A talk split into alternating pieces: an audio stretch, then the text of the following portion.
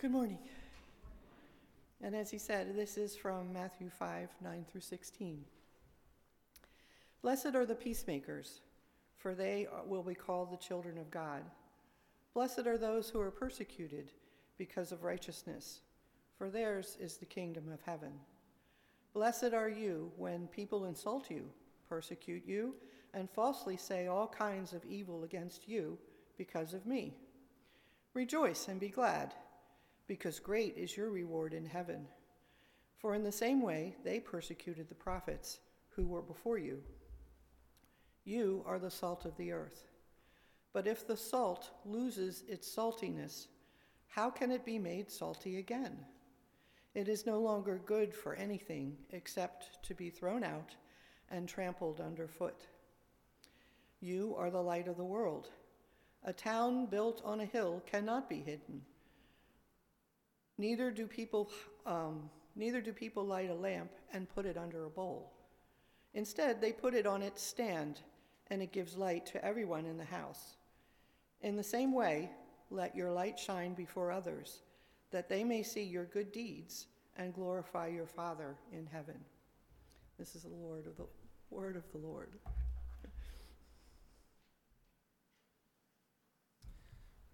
Thank you, Vicki. Let's pray.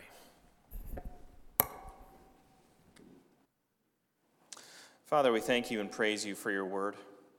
We thank you that it's true. We thank you, Lord, that it meets us precisely where we are. I pray, Lord, that your word would be clear to your people for their encouragement and building up in, in love and grace. I pray that you would confront those who need to be confronted, that you would encourage those who are downtrodden, that you would build up those who are weak and fill them with your love and your strength. I pray that you would teach us your word and that your gospel would be clear to your people despite my own inadequacies and imperfections. I love you and praise you, Lord, for you are a God of grace and mercy. Give grace to your people this morning, we pray. In Jesus' name, amen. I don't know if you knew this, but there is a substantial portion of U.S. law that follows you when you leave the country. Um, not everything, but a significant part. No matter where you go, you're an American and you need to behave like one. If you're a citizen, if you're a citizen of another country, that's your business. I, I, I don't know what their laws are like. But you need to behave like one. But you know, you also have rights overseas where there is a U.S. consulate or embassy. Um, the ability to seek protection and safety. But as soon as you walk onto the grounds of an embassy, you actually enter the territory of that country and are subject to their laws. It's kind of fun going into DC. If you visit an embassy, you can visit all sorts of different countries, um, all in an afternoon. I got to do that once on a tour, the Finnish embassy. I've never been to Finland, but I, I did technically go to Finland when I visited their embassy. Um, in case you didn't know, I'm half Finnish, even though I don't look at it, look like it at all. Just look at my mom, and you'll be able to see it's true. Um, anyway, if you're a U.S. citizen living abroad, you have a set of limitations and privileges that follow you wherever you go. You know, last week we began a journey through one of the most beautiful but challenging sections of Jesus' teaching in the Gospels, the Sermon on the Mount in Matthew 5 through 7. I've called this series Citizens of the Kingdom precisely because Jesus characterizes his own teaching as proclaiming the kingdom of God. Uh, before our passage for today and before the sermon, back in, in Matthew chapter 4, Jesus' preaching is summed up with this one statement Repent, turn around, for the kingdom of God is at hand. It's a curious phrase. But the Sermon on the Mount is really an explanation of this single statement. It like it dives into the sentence and blows it wide open for all to see. In it, he's telling his followers that they are just like citizens of a nation who are living abroad in the world. But not merely citizens, ambassadors, representatives. As representatives of God's kingdom in the nations of this world, whether it's America or, or another nation that you might be a citizen of, in the places where we live, we are called to live differently and we have a set of privileges and responsibilities that are, well, privileges that are beyond anything our host countries can offer. Our passage today is a well known saying from this Sermon on the Mount, uh, but we can't take this statement in isolation. We have to see it in the context of the whole, the context of the message of God's kingdom. It specifically has to be read in relation to the Beatitudes that we talked about last week. Blessed are the poor in spirit, blessed are the meek, blessed are those who hunger and thirst for righteousness, blessed are the merciful, etc. If these things are a description of the values of God's kingdom, the images in our passage today, images of salt and light, they're about what it looks like to live out those values in relation to the world around us. They're about what it looks like to have what we believe, our kingdom citizenship, have it shape how we live in an unbelieving world. The Beatitudes aren't just nice ideas or an ideal, they describe the core of the Christian life and the most essential element for our witness in the world. As we look at the images of salt and light, what I want you to hear and see and receive is an invitation from Jesus to stay salty and shine bright as we showcase the love and peace of God's kingdom through our contrast with the world. Stay salty and shine bright. We'll first look at the images of salt and light and then see how this shapes our relationship with the world. In verse 13, Jesus says to his disciples, You are the salt of the earth. You know, in our culture, we've adopted this metaphor to refer to someone who's humble, who's moral, who's hardworking. But you know, there's a problem with that our difficulty is that we can think of salt a little bit differently than those in Jesus' time. The way we think about salt is not actually the way um, God's people in, in Jesus' day thought about it. Um, and as a result, we can make the mistake of reading our culture back into Scripture. Uh, when we think of salt, we chiefly think of it in two ways. Um, first, we think of salt as a flavor enhancer. That's great. Yeah, you add salt and it brings out the natural flavors of, whatever you're eating. Or um, you think of it as the culprit behind hypertension and high blood uh, pressure. Um, so either you love salt or you love it too much. Um, and now you need to have less of it. Uh, you know, I'm, I'm half Indian. Uh, the, I've mentioned I was half Finnish, half Indian. That, that wasn't planned, by the way, it just kind of happens that way. Um, and gratefully, I don't have to deal yet with hypertension or high blood pressure. Hopefully, it's not out there waiting for me down the line. Um, but as a result of that, I primarily think of salt as a flavor enhancer, bringing out all of those wonderful different Indian spices in my lamb rogan josh, my butter chicken, my biryani, or lamb vindaloo. It's delectable. Anyone else mouth watering? Mine is right now. It's mouth-watering and delectable when the right amount of salt is added. But if you don't add any salt, you just get the heat. You miss the flavor. It's from this understanding of seeing salt as a flavor enhancer that some see Jesus here making a statement about us uh, that, that you are the salt of the earth. It says that we are to be a positive moral influence in the world. In other words, we enhance the good around us. In this view, our mission from Jesus is to restrain evil and generally make the world more godly. Now, that's not a bad thing at all. Um, it's wonderful when God gives us the ability to do that, and we should do that in our communities. But it's not what Jesus is talking about here. It's not about mere moral influence in the world. In Jesus' day, in the Old Testament, there were a few different uses for salt that we don't think about today. And it's those uses that are likely in view. All of them have to do with salt functioning as a preservative in sacrifices and ceremonies. Salt functioning as a preservative. It, maybe if you've gone hunting and you've killed a deer and you've had to make venison, maybe you've, you've preserved it with salt. That's, that's a more applicable image. Um, the, but the primary, but primary way it's talked about as a preservative is in relation to God's covenant relationship with his people. It's called in several places in the Old Testament a covenant of salt. I don't know if you know that or have seen that in your Old Testament reading, or maybe you read it and you just glossed over it and said, that's weird, and moved on. Um, in the sacrificial offerings God called his Old Testament people to make, they were always to add salt. Leviticus 2:13 which describes one of the offerings it says you shall season all your grain offerings with salt. You shall not let the salt of the covenant with your God be missing from your grain offering. With all your offerings you shall offer salt. The same was true of the animals they were to sacrifice. When they divided up the meat they were to salt it before offering it at the temple. It sounds really strange. Why in the world are they doing this? This seems arcane and weird and I don't know why but you know, salt ensured the sacrifice was pure, and it preserved the offering, making it last. And that was a sign, a ceremonial sign of the permanence of their covenant with God. You see, the covenant was lasting, just like the meat would last when salted. Salt was also present in the ancient Near East in human agreements human covenant making ceremonies, when an agreement was made between people who were formally in conflict, they would sit down at a table and they would eat bread and eat salt, just like salt, straight up. Um, in fact, to come to such an agreement that way was known as partaking of each other's salt.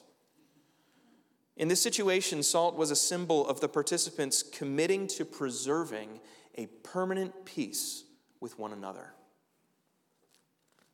You know, a covenant of salt, a covenant of permanent peace.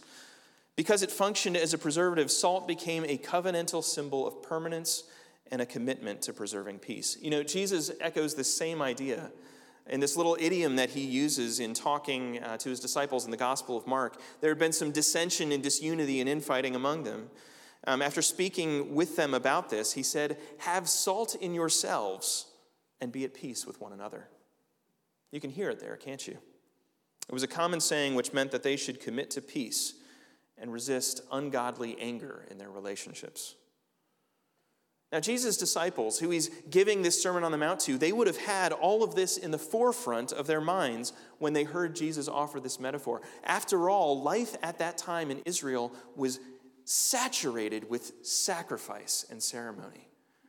Um, it said that there was always blood flowing in the temple. There were offerings of grain, offerings of meat consistently. We don't have that context, but they did. Um, you know, temple sacrifice, it was a big part of their lives. So, what this meant for them, though, was that Jesus was inviting them to share God's mission of extending his covenant of peace, his salvation to others. For them to be the salt of the world was to be the thing that brought God's peace to the world. As citizens of God's kingdom living abroad in the world, they were to be the salt that brought peace with God to those in animosity to Him, those who were far off from Him. And they were to do it through living like Christ and sharing His good news. That was their mission. That was their mission to extend covenantal relationship with God. And the world needed it. The leaders of God's people, Israel, if you read the New Testament, the Gospels, you find that they were unfaithful. They were supposed to be God's shepherds, but they were doing anything but. They were abusing the law. They were excluding foreigners from temple worship. They were avoiding care for the weak and oppressed. They actually twisted God's law at places to help the rich and harm the weak and the poor. The land was like a meal without salt devoid of the signs of God's covenant relationship. But Jesus also gave a warning. In order to carry the gospel of peace, in order to be the preservative of people by extending covenant relationship with God, Jesus' followers needed to remain as pure salt. They had to remain salty themselves, to remain pure and faithful to the pattern of life that God had called them to.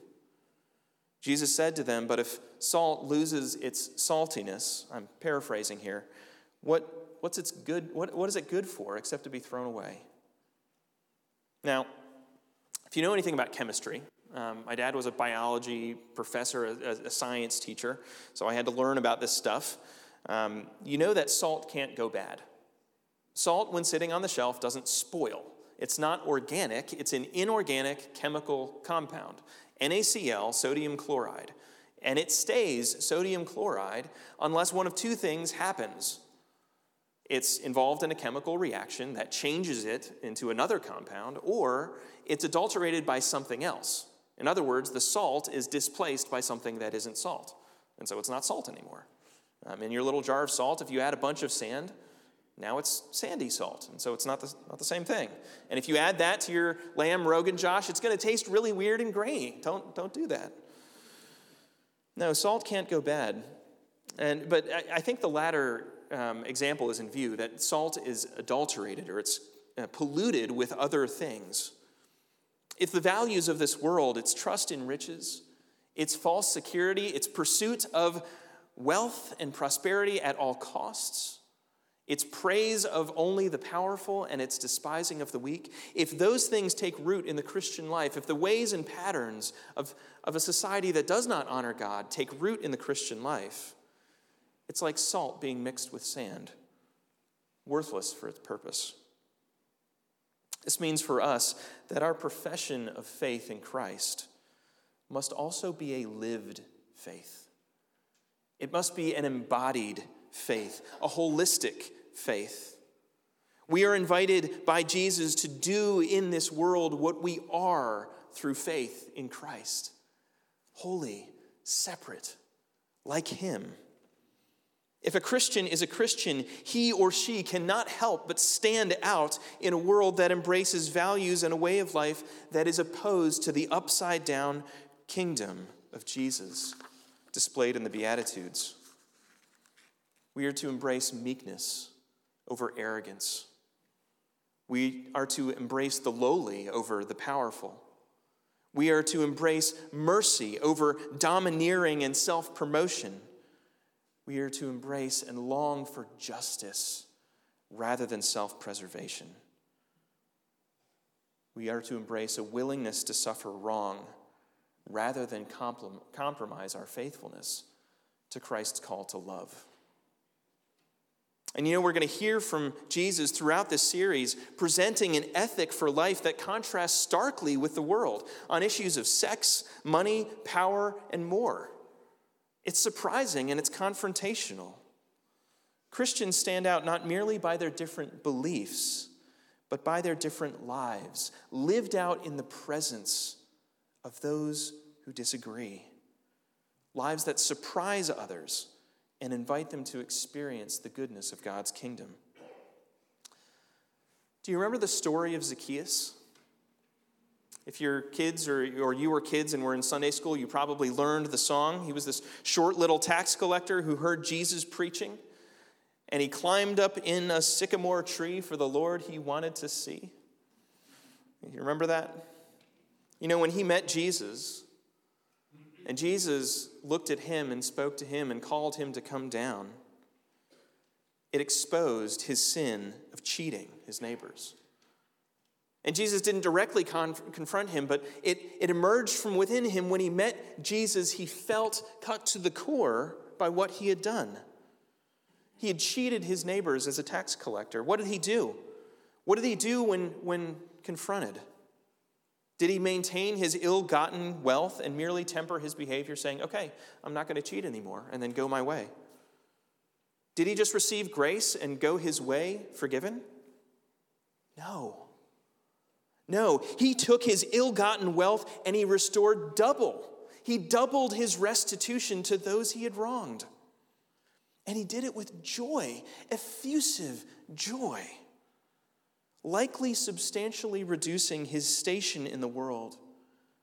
And he did it because possessing Christ was so much more a treasure to him than riches. He stood out, and his purity, his faithfulness, it created a stark contrast with the commonplace wickedness of his profession. He was salt in the world.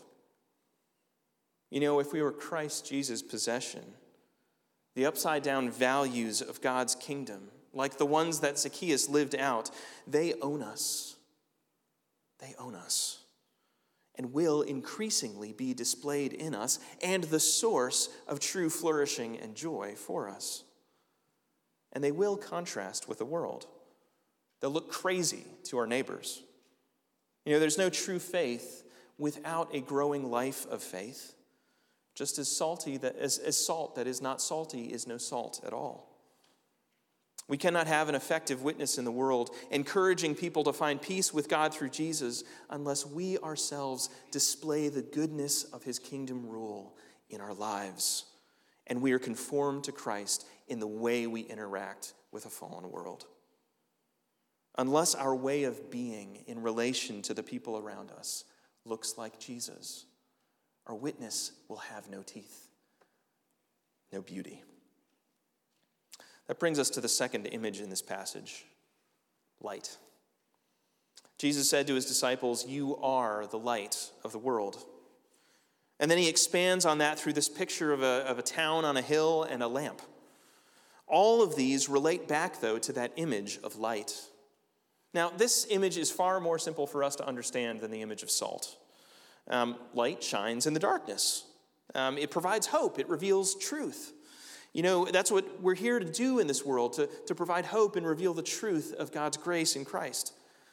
We spent our Christmas Eve service this year reflecting on light and how Jesus is the light of the world, the light who has come into the world to bring salvation um, to people who are far from him. One passage we read was from Isaiah 60, which says, Arise, shine, for your light has come, and the glory of the Lord rises upon you. Nations will come to your light, and kings to the brightness of your dawn. We know that Jesus is the light who has come into the world. He's your light if you have trusted him by faith. He's the one who is a great treasure to you, who revealed your sin, but also revealed his grace by going to the cross in your place to die for your sin and give you new life. But you know, in coming to him, in coming to his light, you also got a mission. You were also changed. And your mission is to reflect and bear his light in the world. What an incredible privilege. You know, there are sometimes you might see this as a, burden or an obligation uh, when it's hard to share your faith. But what a privilege it is that we get the job of displaying the light and beauty of his kingdom to the world. He's again inviting us to join his mission of spreading the good news of peace with God to those who are far off.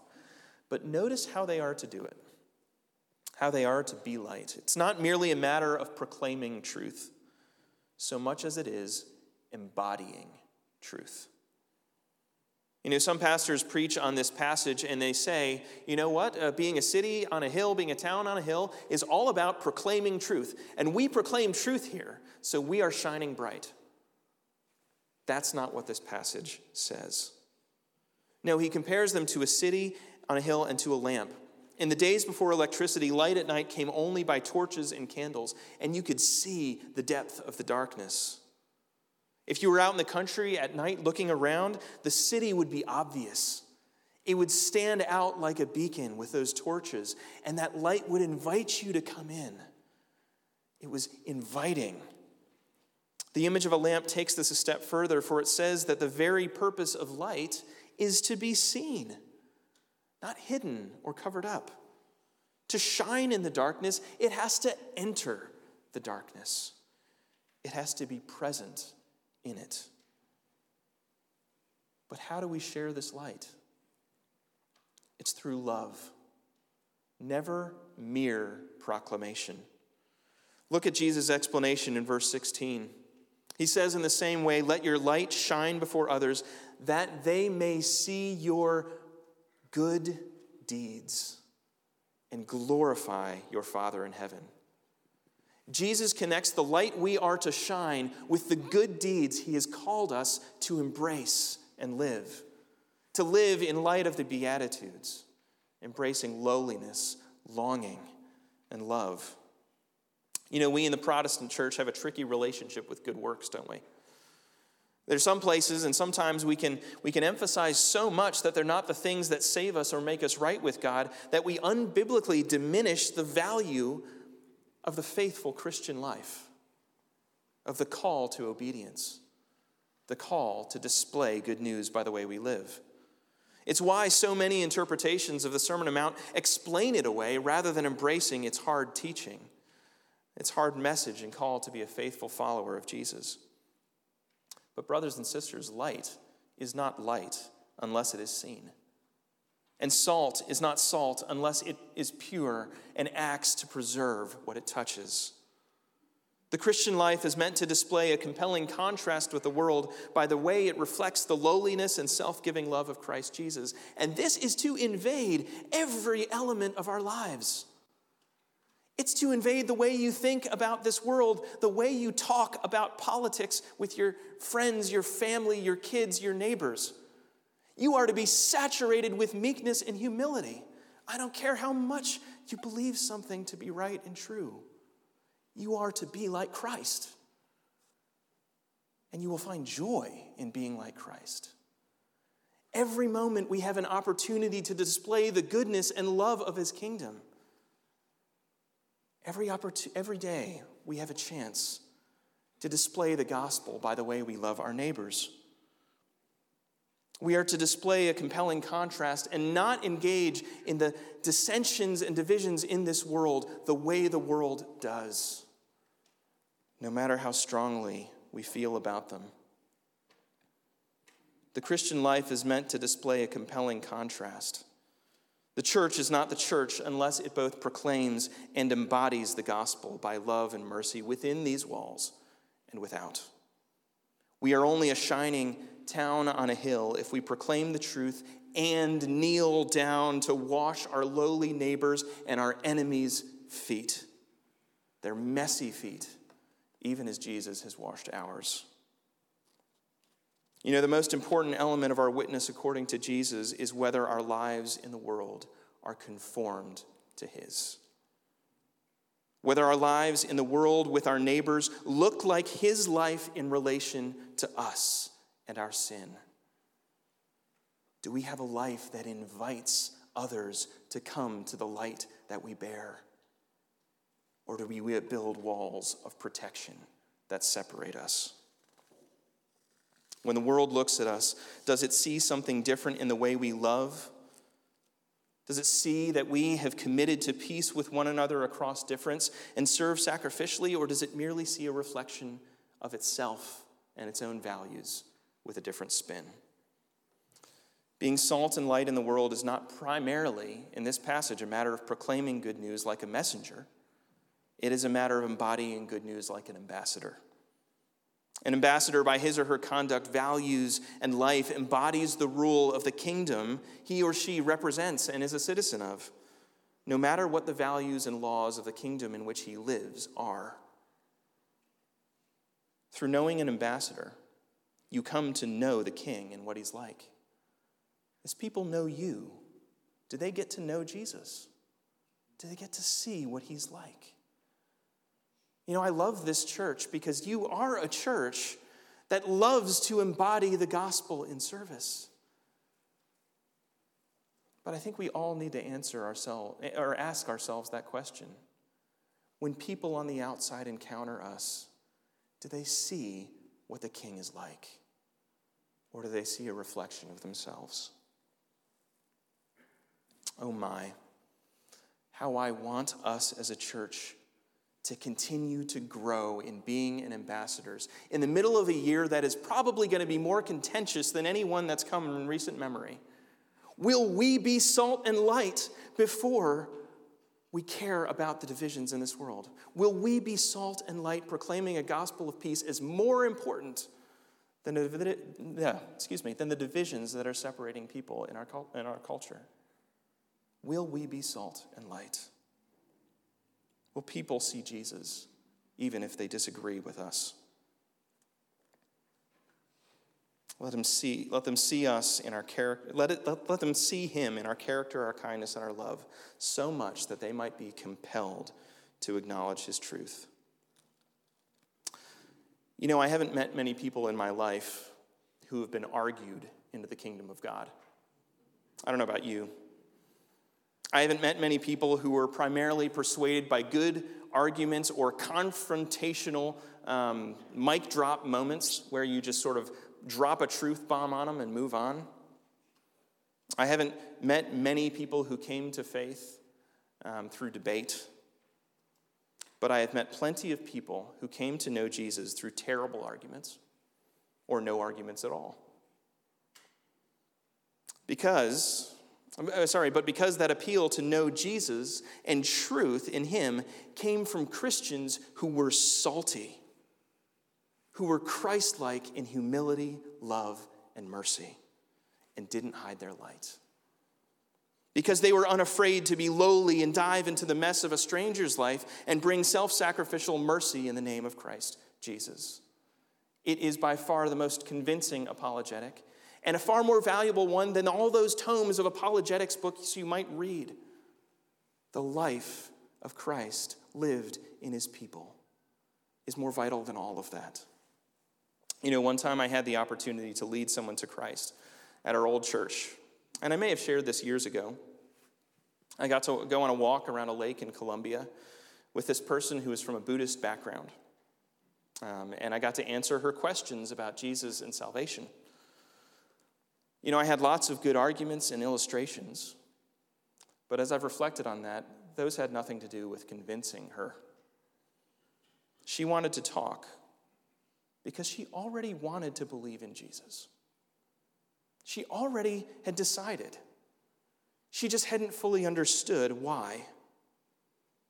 She had seen him for months in our church ESL ministry in the way her grandmother was sacrificially cared for free by the church, and the way my wife, who ran the table, talked with her and encouraged her as she sat there with her young child, waiting for her grandmother in class. The way she engaged and cared and served sacrificially and met needs when they came up with a little one. She could not understand how people would love and care for them so much. She had a lot of different opinions and different thoughts about life and the world than we did, but we didn't really care about that. That wasn't important. Those debates weren't significant. All I did in that moment was help her understand what she had already believed to be true because she saw Jesus in the love and care of his people. It's when people see our good works that they will glorify God. So much more important to our witness in the world than good arguments is the apologetic of a public Christ conformed life, lived boldly in the face of those who disagree our passage at the beginning, in the part that I'm not talking about as much, says that some will respond with animosity and rejection. That's okay, because some will see your good works and glorify God. It makes it all worth it. But if you hide your light, if your salt is adulterated with pollution of this world, people will not be confronted with the opportunity to either glorify God or reject Him. Let your life display Him unabashedly and trust God to work in people's hearts. You know, church, there's so much more I could say about this, so much more I want you to hear.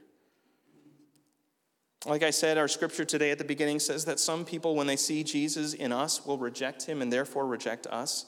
Being like Jesus, it bears a cost, but that cost is eminently worth bearing as we seek by his Spirit and his strength through prayer to faithfully follow Jesus in lowliness and love. As we do that, we will be pure salt and bright light to a world that needs it. There is nothing more important for his church to be than that. Let's embrace it as he has embraced us. Amen. Father God, I praise you and I thank you that you are our light. And that, Lord, you have defined for us the way of living in this world that is most compelling to a world in need and most flourishing for us. Help us, Lord, in a world of controversies and dissensions, to be agents of your gospel of peace. Change us, mold us, shape us to be more like Christ, that if anything else, people would see you